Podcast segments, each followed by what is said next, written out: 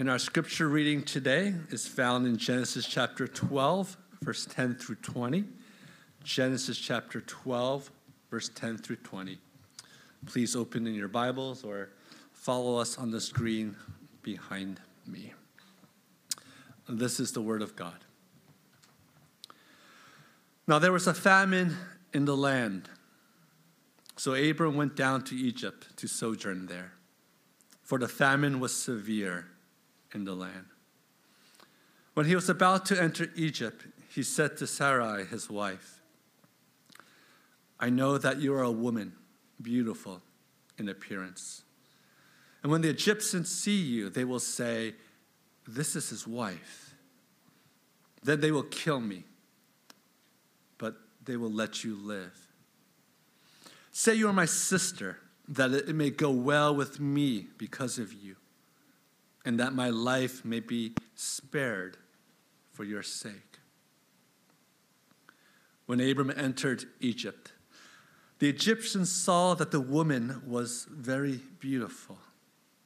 And when the princes of Pharaoh saw her, they praised her to Pharaoh. And the woman was taken into Pharaoh's house. And for her sake, he dealt well with Abram. And he had sheep, oxen, male donkeys, male servants, female servants, female donkeys, and camels. But the Lord afflicted Pharaoh and his house with great plagues because of Sarai, Abram's wife. So Pharaoh called Abram and said, What is this you have done to me? Why did you not tell me that she was your wife? Why did you say she is my sister so that I took her for my wife? Now then, here is your wife. Take her and go. And Pharaoh gave men orders concerning him. And they sent him away with his wife and all that he had. May the Lord bless us in the reading of his holy word. Good morning, everyone. It's good to see all of you. Even though you have your masks on, I could see your beautiful eyes. Praise the Lord for gathering us here together. Praise the Lord that the church really is the people of God coming together. Uh, we thank you for those of you who are live streaming with us as well. We welcome you here. And to know that together we are laboring to know God, we are laboring to worship Him. We gather here together to sing songs to Him and to ask Him to give us a heart of faith, not to follow our desires, but to follow His. There will be days, many days, many times, where you need to say no to your desires and say yes to God. There will be times when you know in your mind that this is the right thing to do before the Lord. The Lord has purchased my life with His blood. And even though I don't feel like doing it, because my flesh says, I'm the most important thing in this world.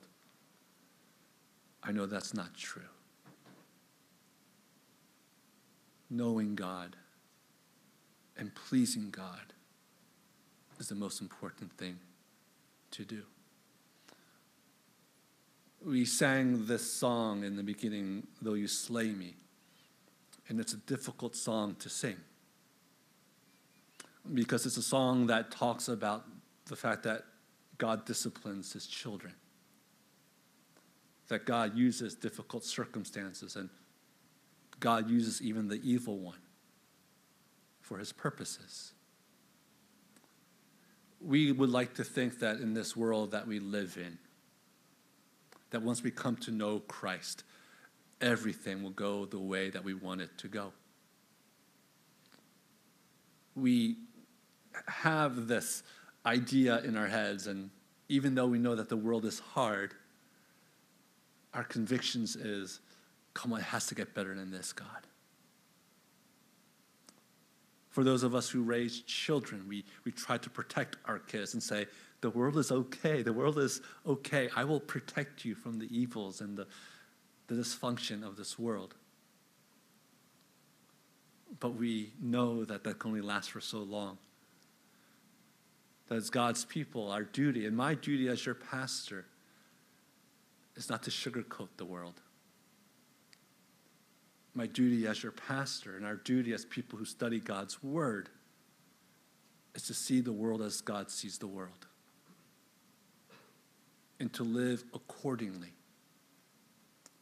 Live according to the faith that He has given us, live according to the resources that He has given us as well to not be surprised by this world, to not be surprised by our own hearts, to not be surprised by the hearts of brothers and sisters, to not be surprised at the wickedness of this world.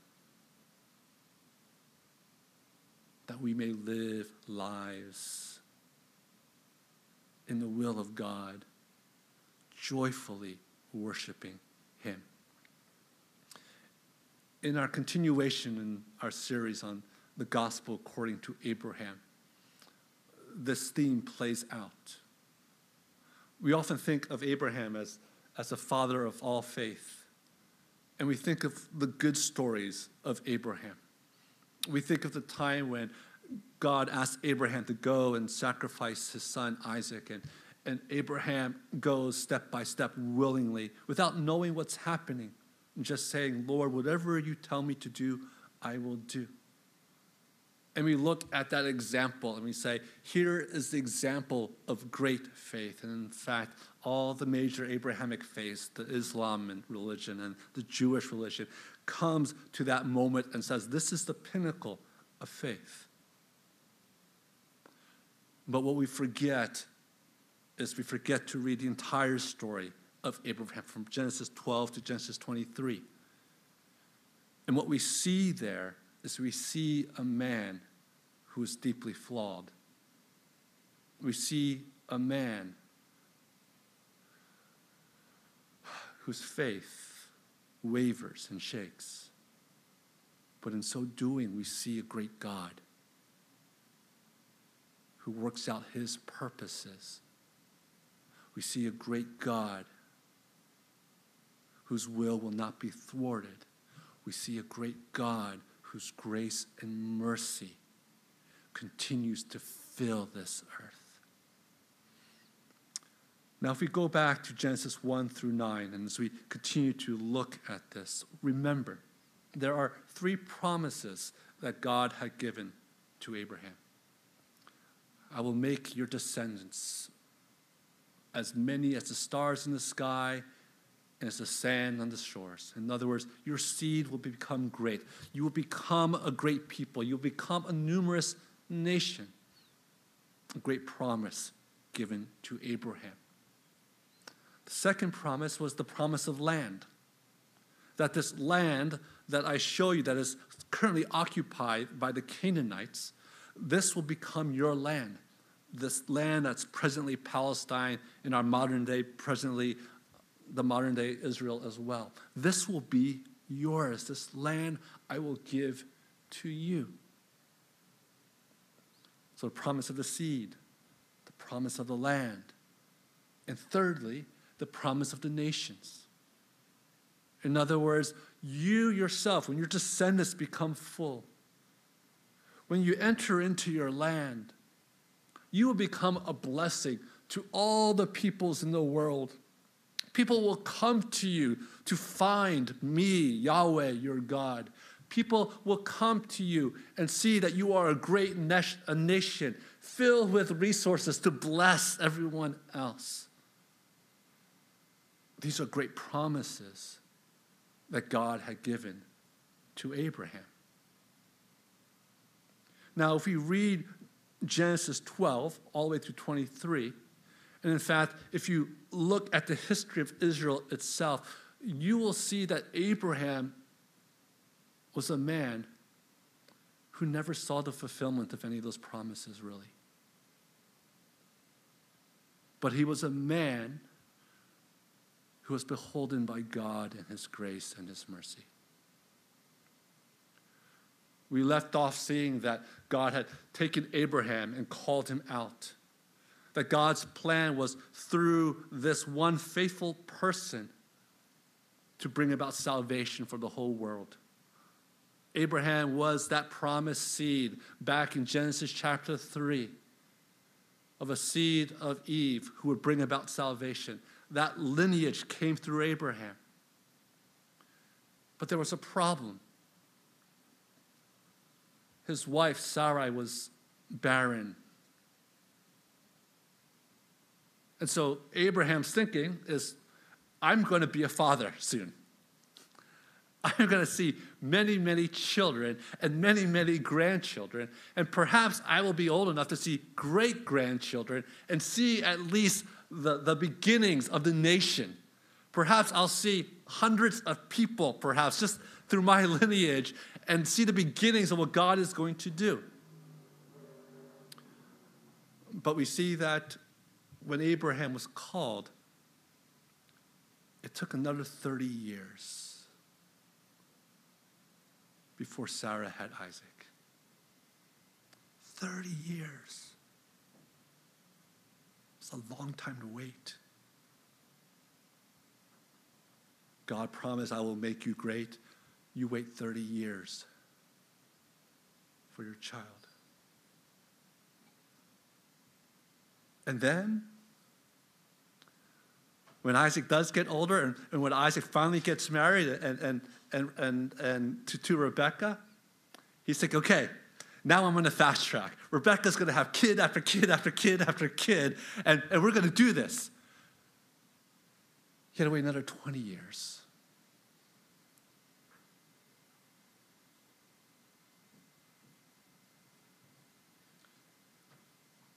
And so, even Abraham himself,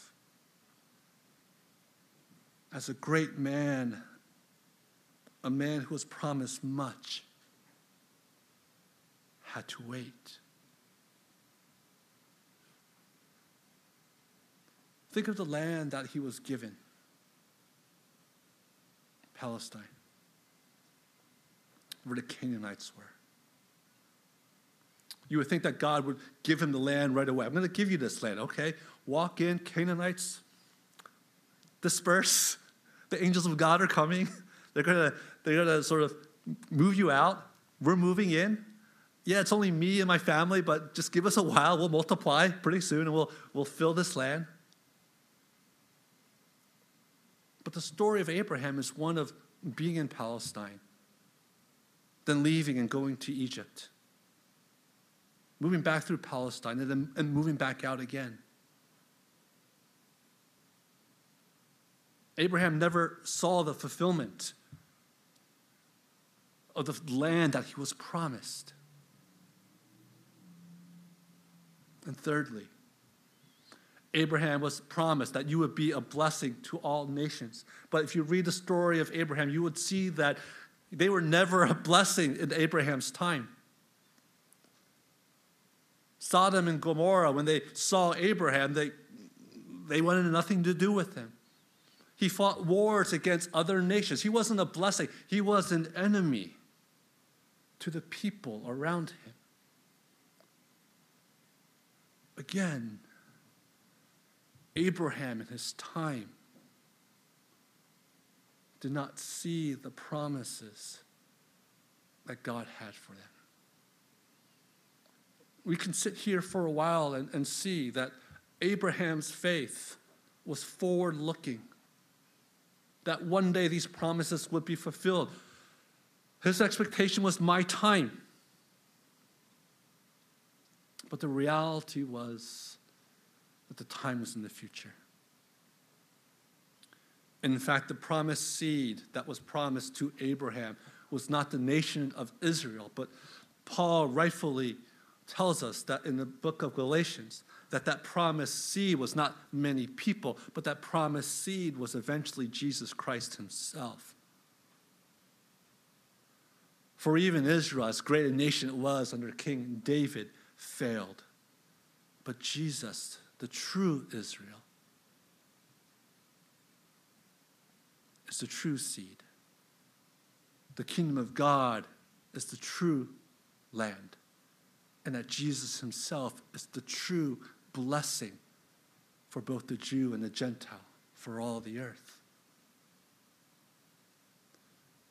Now, Abraham looked forward. We look backwards and forward. We look backwards in knowing that Jesus Christ is the fulfillment of all things. That there's blessings that he has for us, just like Abraham was promised blessings. But just like Abraham, we too in this world will not receive everything that we think we should receive. Let me say that again.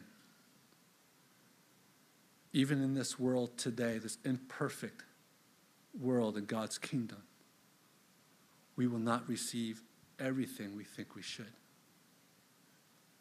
And in fact, that which we want, we will only receive in Jesus' second coming. What is it that we desire? What is it that Scripture promises us that we should be praying for? What is it that Scripture promises that we should hope for? One, to completely be free of our sins, and to be able to completely love God and to love one another completely and perfectly. Many of us, when we became Christians, we thought that this would come to me as soon as I believed in Jesus. The Holy Spirit would so change me radically that I will be able to love God fully. Every morning, 5 a.m., worship my Lord. Every day when I go to church or every Sunday when I'm at church, I will feel God's presence. I will love the people around me.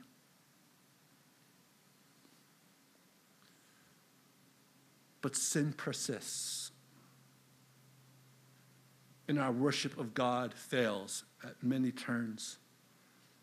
Our ability to really love one another in Christ pales in comparison.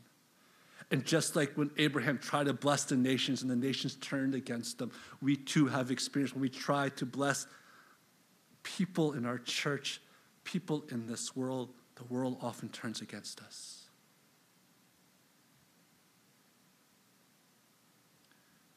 And just like Abraham, God calls to us and says, I am still here. I am still here. My will will not be thwarted. Your purpose in this world, that which I've called you to, you will fulfill just like Abraham fulfilled it, you will fulfill what I've called you to do. And whether the promise of my kingdom comes today or in the future, know that it will come. Abraham, believe me, is not in heaven right now saying to God, God, man, what a bum rap, bum deal you gave me when I was here on earth. I only got to see this much of your kingdom when I was here on earth. What's up with that, man? But Abraham's in heaven praising God and saying to God, Thank you, Lord, for the lot that you've given me. Thank you, Lord, for what you have called, what you called me to do. And we too, as God's people, should be thankful for whatever lot that He calls us to, whatever He has given upon us to do. Many of us wish, I'm one of you. Jesus, can I, in my lifetime, see you come back today, please? Please? Could I be that one? Could we be those people who see Jesus come down? Could we be the ones who are blessed to see that? I don't know. Only God knows. But I do know whatever lot that He's given to us as individuals and as a church, praise be to Him. Praise be to our God. So we see here when Abram and Sarai, Abram says to Sarai, Listen, when we go down there, tell them that you're my sister, not my wife. Now, he was telling a half truth. Abram's people in those days would actually marry their half sisters. It was a sign of honor. It was a sign of stature to marry within your clan. And if you had married someone outside your clan, sometimes they would say, Well, you who are outside of our, of our people group, we will adopt you as our, our, our own people. Then I'll marry you, and you'll technically be my half sister. And so it was a technicality. But Abraham, you know, we can't quote this any other way. Abraham was a coward, fearful of the people of Egypt. That it was a, custom of the people of Egypt when, when sojourners would come through that people, Egyptians, would take wives of of women that, that was pleasant to their eye, and they would actually kill the husband. Now, Abraham knew that the Pharaoh himself, because he was Pharaoh, well, he might take his wife. And so, the coward that he was, he said, Tell me, my sister. That may go well with us, and it may go well with me. So they go down. And it happens just like Abram saw. They saw that Sarai was beautiful. And he told Pharaoh, and Pharaoh took her as his wife. And then Abraham had received ill gotten gain animals, possessions, treasures for his wife.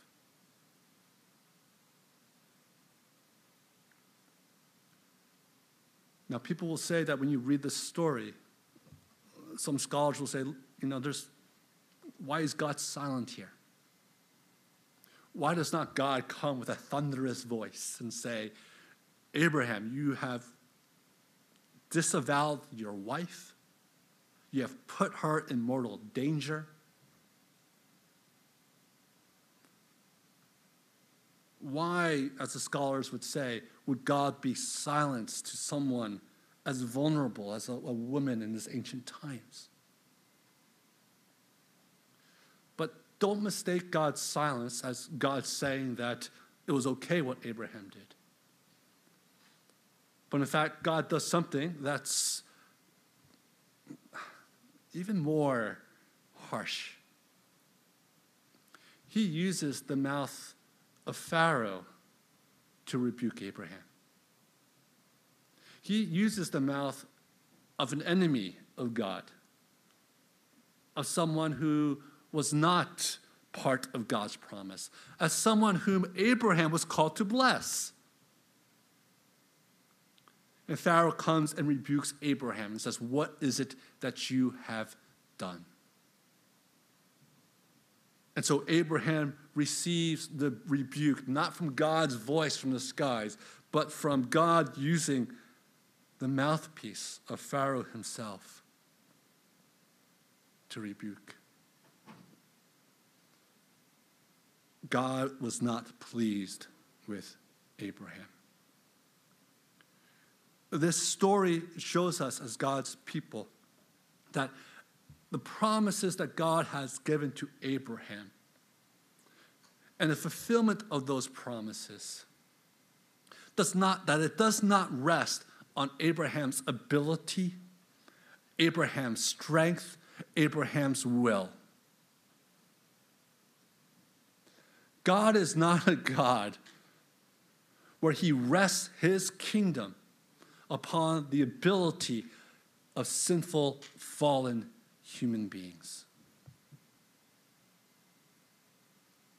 But God is a God who will fulfill his promises according to his strength, his will and his ability. For even here, you see Abraham going the wrong way, all of us who would see that, if we saw someone say, I'm going to sell my wife, we would say, dude, we need to have an intervention. we need to talk. But in this passage, it is God who intervenes. And does he not always intervene? God is the one who sends sicknesses and plagues to, to Egypt. God is the one who, who tells Pharaoh, Pharaoh, this is wrong. This is Abram's wife. God is the one who intervenes and tells, tells uh, Pharaoh, listen, you need to return her to him. God is the one who will not allow his covenant, his promise, that his kingdom may be fulfilled, that one day all peoples will be saved through him. He will not put that in jeopardy. But instead, he will intervene until his kingdom and his will be done.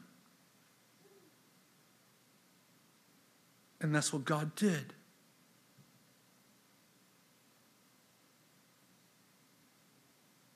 Because Abraham was chosen by God, Sarah was chosen by God to one day, through their seed, bring about salvation to many.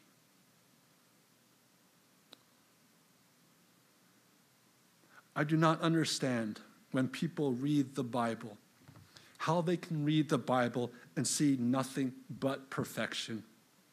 I do not understand how when people read the Bible and, and look at pe- the characters of people and they, and they see only people who've been faithful and perfect towards the Lord. When I read the Bible and when you read the Bible carefully, you will see that every single character in Scripture is not simply flawed, but is sinful. It's not simply flawed, but enemies of God. Not simply flawed, but people, if they were allowed to go their own way, would be a detriment to God's plan. The story of Scripture is that there needs to be the one seed who will come and be faithful to God who will come to, to obey everything that God commands, who will one day bring salvation by obeying the Lord. And that person, brothers and sisters, we know who it is. It's Christ Jesus Himself. It is He that we worship. We do not worship Abraham. We do not want to be like Abraham. We do not want to live the life that he lived. We don't even want to life, live the life of fighting sin now, even in the light of Christ. But we live because of Christ and his love for us. It is him who is perfect, it is him who is that promised seed. And we come before him, lifting our praises unto him. Brothers and sisters, there isn't too much sort of practicality here in terms of do X, Y, and Z to grow your Christian life. There isn't too much of sort of here are some practical applications of what you can do A, B, and C to grow your life. This is more about reorienting your heart again. It is to hammer in the belief system that God has given us by the Holy Spirit of what is right and what is wrong. It is hammering in in our hearts once again that when we see society and see this world, we can interpret it correctly and we can respond to it correctly. But before we be able to do anything practically, we need to be able to assess what God is doing in history, assess what is happening in our lives, so that we can respond in the way that faith demands. So the truth is what?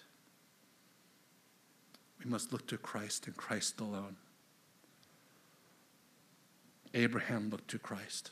Moses looked to Christ. Elijah looked to Christ. We must look to Christ. Second, God had a special, God had a purpose from Abraham. And let me tell you, if you read the story of Abraham and you, and you see what God promised him and what Abraham actually got, 99% of you would say, I don't want that deal. If you're a good businessman, you would say, I don't want that deal. He suffered a lot. He did not get to see everything God promised. The life that God has given you today.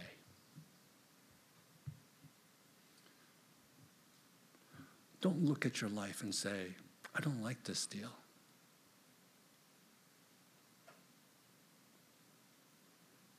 Don't look in your life and say, God, can, can this be like a video game? Can I reset, restart? Can I pick a different character?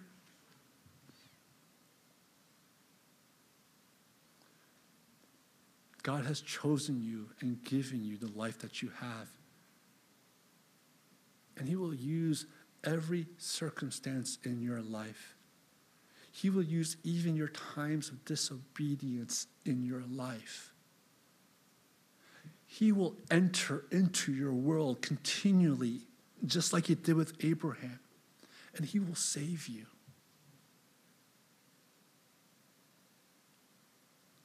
He will save you from yourselves.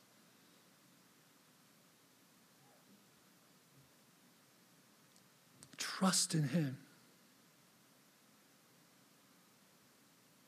Take those steps to trust in Him. Be quick to repent when you, God reveals to you the wrong steps. Be quick to do what is right when God shows you. Praise Him in those moments when you feel like He's slaying you. And praise Him when He gives you a glimpse of His glory. Our Jesus loves us. Our God loves us. Let's pray. Gracious Heavenly Father, we thank you for your love and your mercy in all things. Lord, when we look at Abraham, we see a man who is flawed. Lord, in fact, if we studied anyone in Scripture, we would see flaws. We would see sin. We would see men and women who are opposed to you. But Lord, you show us that the greatest good for us is to be in your will, not to be in ours, not to be in anyone else's, but to be in your will. And so we thank you that you always intervene, that your kingdom cannot be thwarted, that your kingdom will come on this earth, that your kingdom will come in our own individual lives and the life here of CCPC as well. So, Lord, when we see you working in our lives, when there are times where you draw us to you, when there are times when Scripture grabs us, when there are times when we hear your voice to say no to unrighteousness and yes to you, Lord God. Father, help us, Lord, to heed your voice and to walk in your will. For Father, we know that being in your presence, and we know, Lord, that the promise of your second coming, the promise of eternity with you, that that would be given to us. And so we long, just as Abraham longed, to see all your promises fulfilled. But for the time being, Lord God, we are content with what you have given to us. And we are content to live a life of love, to love you, and to love others. In Christ's name we pray. Amen.